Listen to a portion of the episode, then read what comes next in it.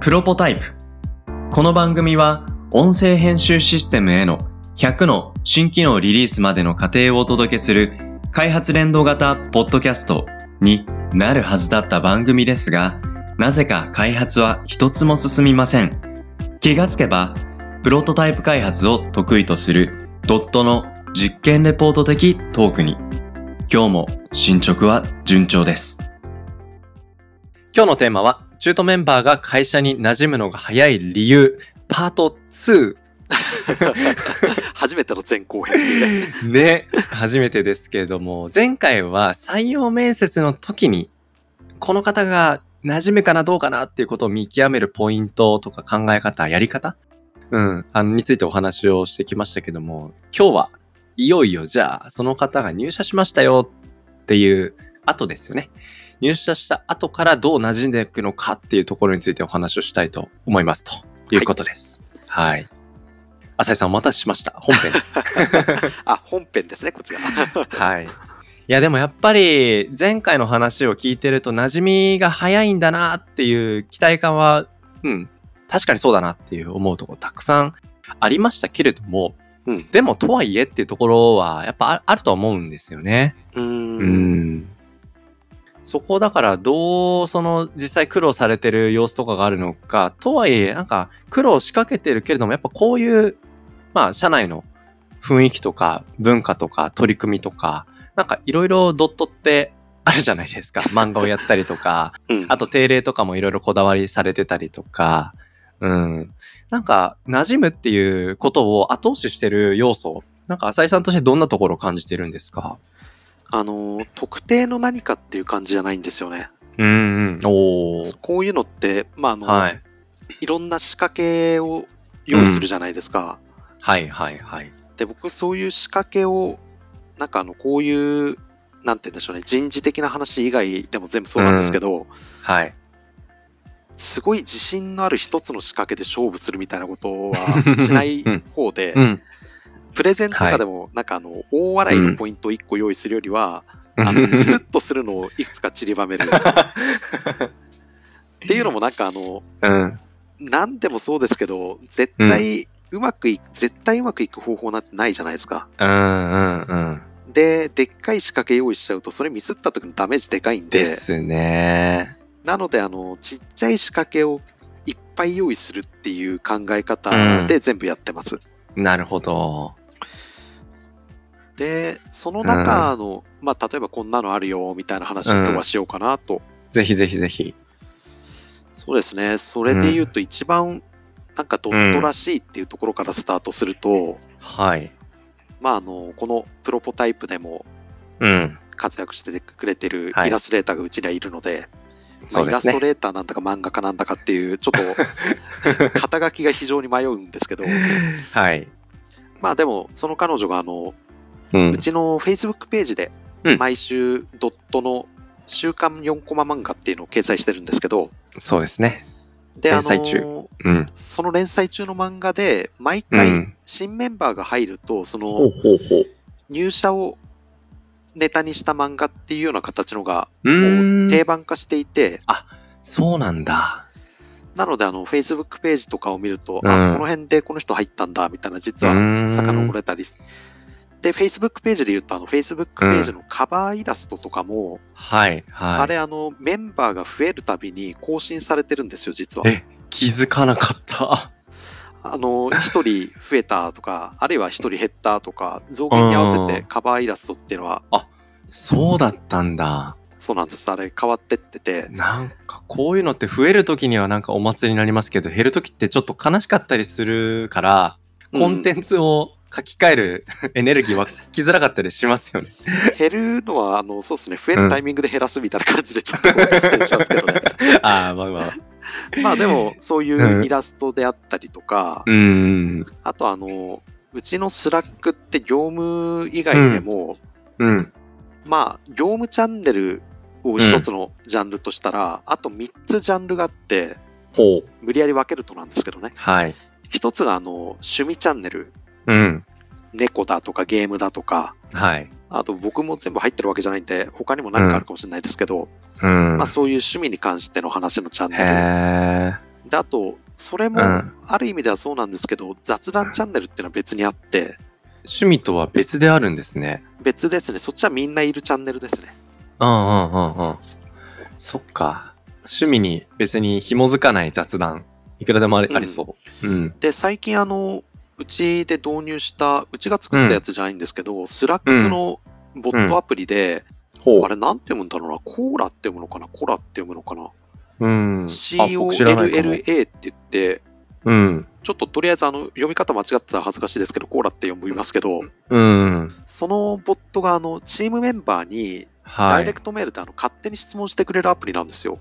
え。そのチャンネルの中で皆さんがいるところで、はい。浅井さんにダイレクトメメールで飛んでいくあ、あの、そのチャンネルとは別にあ DM で別飛ねんでくるんですよ。ふむで、ふむそふのむ。回答結果がランダムチャンネルで発表されると。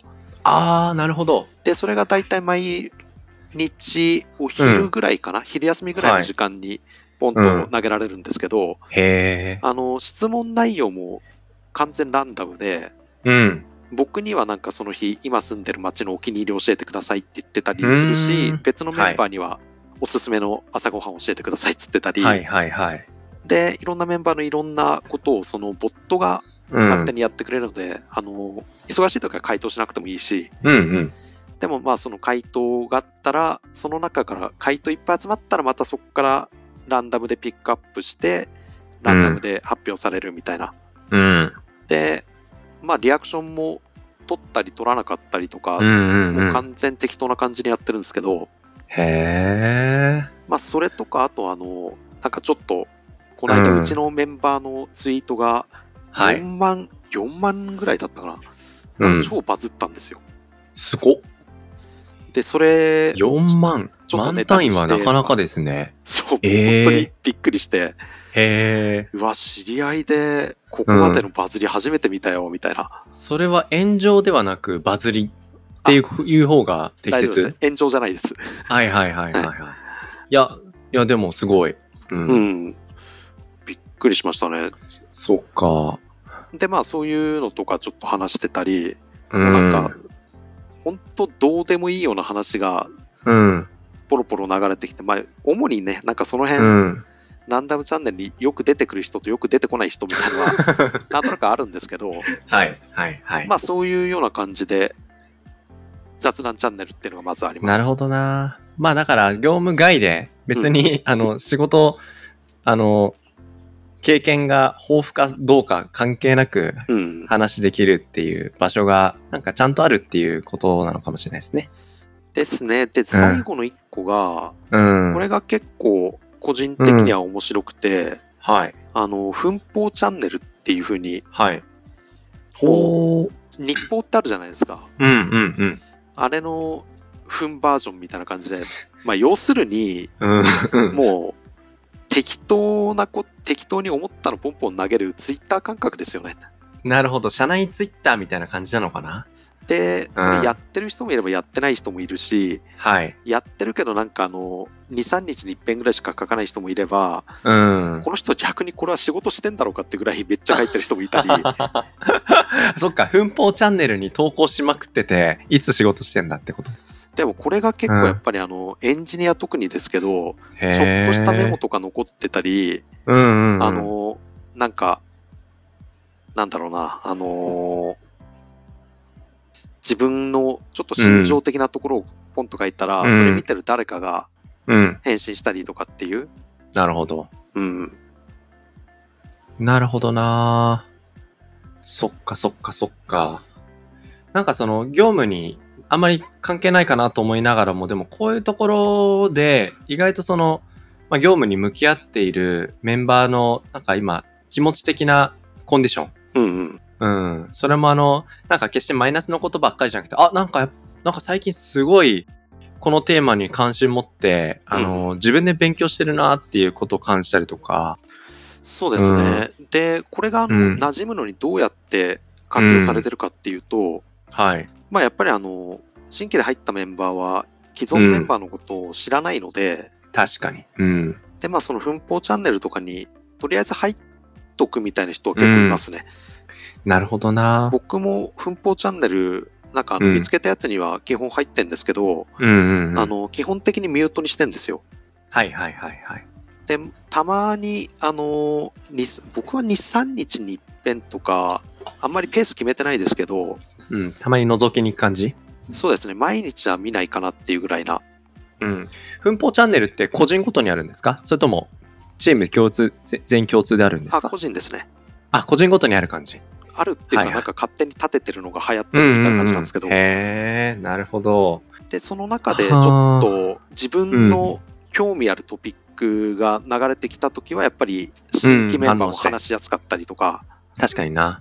うん。あ僕前職でそれありましたねとか、うん。うんそっかそっかそそういうよっうなのか。がへあって、奮え法。チャンネルの方がなんかあの、うん結構入ってる人は多いんですけど、うん。ランダムに比べてちょっとクローズド感はあるじゃないですか。ありますね。うん。だから、まあなんかそういうところの方がちょっと話しかけやすかったりってのあるかもしれなかったり。うんうんうんうんなんかききっかけが別になくても、はいこの人なんか自分がちょっと目標にしたいなっていうなんか、うんまあ、エンジニアさんなのか、まあ、自分の身の回りの、ね、ビジネスパーソンの人とかいた時にその人が一体何興味関心持ってんのかなとか今何勉強してんのかなとか、うんううんん、どういうこと関心あるのかなっていうことってなんか後から入ってきた人ってなかなかそういうことをね身近に聞くっていう機会なかなかないかもしれないですけどこういうチャンネルがあったりとかすると、うんそういうのも、うん、興味持って覗きやすいしきっかけ作りやすいっていうのは非常にいいあの仕掛けかもしれないですね。僕があの、うん昔、う高ん校時代とかあのファミレスとかでバイトするときに、うんあの、すごい苦手なのが、うん。みんな仲いい職場だったんですよ。ああの、よく求人とか見てて、あ。うん。うちの職場はみんな仲良くて、プライベートでは一緒に遊んだりスキーに行ったりとかって書いてるところうは、ん。うん一回、行ったことあるんですけど、うん。もうあの、それからは極力そういう表現のところは避け て、あんまり会話しなくていい倉庫作業とかそういうのばっか受けてたんですね。ひたすらあの、はい傘を50本ずつ分けるとか、うんうんうんうん。段ボールを組み立てるとか、黙食じゃないけど、もう黙作業みたいな。コミュニケーションあるとしてもあの、引っ越しとかの力作業で済むようなやつとか。あー。はいはいはい。うんで、それなんでかなと思ったら、やっぱりあの、内輪ネタって楽しいじゃないですか。うんうん。僕はあの、なんか、お笑い芸人のライブとかよりも、はい。うちのメンバーの例えば草野ってのがいるんですけど、うん。あのはい。草野がバナナの皮で転んだとかっていう方が断然面白いと思うんですね。うんうんうん。でもあの一般的に見てその知らない男の子がバナナの皮で滑って転んだっていうのうん。と、お笑い芸人のライブ比べたらお笑い芸人のライブの方が面白いじゃないですか。うんうん。でも身内ネタになった瞬間にやっぱり身内ネタの方が面白いと思うんで、うんうんうん。あのうちの会社今多分仲いいんですけどうん。仲いいがゆえにうちはネタ増えちゃうなっていうような懸念はあってほー。だからそのただ、うんうちはネタ言うなよっていうのもまた違うから、うんう。ちはネタに早く馴染むようにしてあげたいっうん。ていう風にすると、あの、そっかそっかそっか。そこであのみんなで共有じゃないんですよね、うちはネタ。今僕が言ったのって。じゃなくて、新しく入ったメンバー、例えば、えー林さんという人が入りましたけど、うん。林さんと、まあ誰でもいい、あの、中村さんとか、なっちゃんとかっていうとこはろでしか伝わららないネタっていうのを作る機会みたいなのが増えてると、うん。あの、外、外でというか、みんないるところでちょっとその話したときに、うえん、。何何教えてよみたいな感じで、なりますね。その人が疎外感を得るじゃなくて、その人しか知らないものっていうのができるので、確かに。そういんうポイントを増やすためには、なんかオープンなチャンネルっていうのは基本、うちは、みんなのところでっていうのは情報共有に関してそうですけど、うんコミュニケーションのところではそういうちょっと小さめのクラスターみたいのをいっぱい作ってあげるっていうような方うんが効果的なんじゃないかなっていうふうには思って、確かになだからスラックのチャンネルも今話したうん趣味チャンネルとかっていうのは参加強制はしないけど、うんうんうん。入りたい人適当に入ればいいよみたいな。なるほどないや、確かにその入りたての林さんが、なぜか、浅井さんと僕となっちゃんのこの3人だけがしてるところのネタに、なんか林さんもなんかすごい詳しくて、うんうんなんかすごい楽しそうにしてるっていう様子を、 なんか、草野さんをちょっと引用しちゃ った、申し訳ないですけど、草野さんが、うんあれ、林さん入りたてなのになんかすごい盛り上がってるなっていう風に、なんかそういう構図って、うちわネタたくさんあるけど、うんうちわネタによって、林さんが阻害されていないっていうことの裏返しな気がしますよね。そうなんですよ。あの、なんか、プラスの要素を増やすよりも、マイナスの要素をちょっと減らしてあげるっていう方が、は疎い。外感はやっぱり感じた瞬間に、うん。馴染みにくいなと思いますからね。そこらそう辺でを、すね。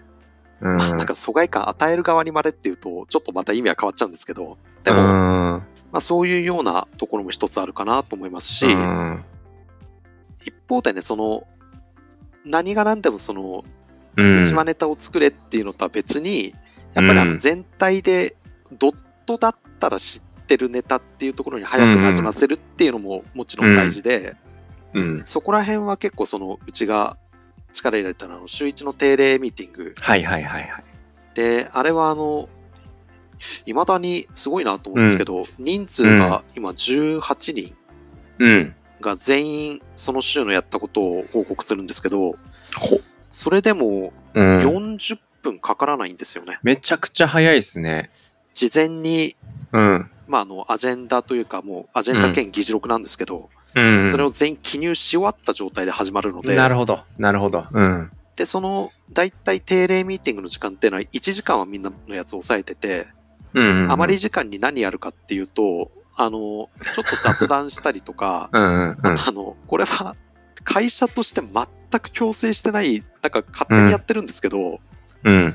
あのまあ、漫画の主人公にもなってる草野という、 主人公。うちの生え抜きですね、いわば。うインターん。ン学生時代のインターンからそのまま新卒で入ってっていう、いや、今年、プロポタイプのエピソードでも、草野さんの名前、はいもう結構出てきてますね。3、4回ぐらい。草の石あたりうんは、最年少うんと最年長の話は結構出てきま すね。確かに。確かになで、その中で、あの、彼、うん昔はね、その、喋んのとかが全然できなかったんで、うん。いろいろとやらせてたんですけど、その名残でなんか、あの、最う近ん草のクイズっていう企画があ って、あの、もう本当にそのままで草野がなんかクイズを出すっていうだけなんですけ ど、それがあの、多分あの光景を一般に公開したら、うどんん滑りするんですよ。うんうんうん結構な、結構な大やけどを負うんですけど、うんうん。内部だと楽しい。うん。まさにうちはネタですよね。うんうんで、それをなんかあの、彼がたまに自分で企画して勝手にやってくれて、うん。うん。で、なんか頑張ってくれてるから、じゃあ、草のクイズに会社からアマゾンギフト券とか商品出そうかみたいな感 じで、なんか会社の行事みたいになって本て、格化してる。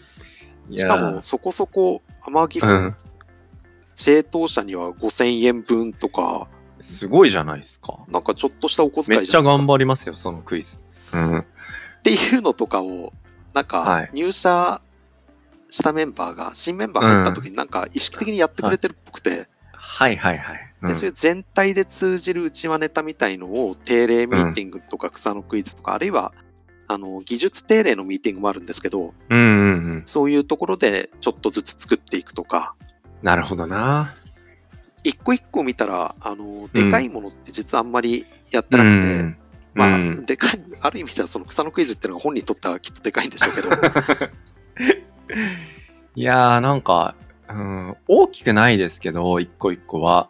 でもやってること一個一個にちゃんと意味があるっていうことをすごく今感じたんですけど、でもじゃあ小さくしたものをたくさんやるのが、あの、浅井さんのポイントだっていうふうにおっしゃってるのかもしれないですけど、とはいえ小さいものも、その継続させさせ続ける。うんうんうんうん、小さなものをなんか継続するもの状態で一個一個別になんか意識してメンテナンスしてる風には聞こえないんですけれどもでも結果やっぱり継続させるってすごく難しいた例えばスラックのチャンネル1個作っても作るのは簡単うんだけどそこがずっとアクティブであり続けるってすごくやっぱ難しいチャンネルでうんうんあの使われなくなったチャンネルとかってごっそごっそごっそ多分出てくるあうんうのんスラックのワークスペースたくさんあると思うんですよねうんうんうんうん、なんかそういうのちゃんと一個一個小さくでもちゃんと生き続けさせられてるっていうここがなんかやっぱりすごいなーっっていうふうに思いましたね。ああ、でもそれもこのちっちゃくやるメリットで、うんう。ちもなんかいろんな取り組みとか、まあ思いつきも含めていっぱいやって、いっぱい死んでってるんですけど、はい。一個一個が別にそんな重要なものじゃないんで、うん。なくなってもダメージ少ないじゃないですか。うん。チャンネルとかで言っても、奮法チャンネルとかやめちゃった人とかもいるし、うん。なんか趣味チャンネルももう、いけた屍と化してるようなチャンネルもあるし、うん。他にもまあいろいろ、なんかやっては消え、やっては消えとかっていうのはあるんですけど、うん多分はいみんな消えたっていうことをあんまり意識せずに、なるほど。なんかあの楽しいから続いてるっていうだけ、うん。なので続けようとは、あんまり実は頑張ってやってるものっていうのは、まあ漫な画るぐほらいどかな。な。うん。 漫画は頑張りますよね。漫画は、漫画は特にあのな書いてる人が頑張ってるので、うん。聞くところによるとね、漫画週の半分ぐらいの 時間かかってるっていうお話ですから、やっぱせそれは頑張ってますよ。うん。うん。でもあとはもう本当に、うん。なんでしょうね、あの、続けよう続けようっていうよりは、あの、うん。別に無理して続けなくていいよっていうスタンスで続いてるっていう感じだと思いますね。なるほどな。まあだからやっぱり、あの、周り巡ってポイントが何かって言ったら、うん、一個をドカンとやりますっていうふうに、ちょっと大々的に宣言しなくても始められるぐらいの、うん。こじんまりとした粒感で、うん、楽しいことを見つけていく。うん、それ、が、まあ、馴染みやすさにつながるように、裏を返すと阻害要素を、うん、一個でも二個でも、あの、なくしてあげる。うん、それにどうつながるかっていうことなんですかね。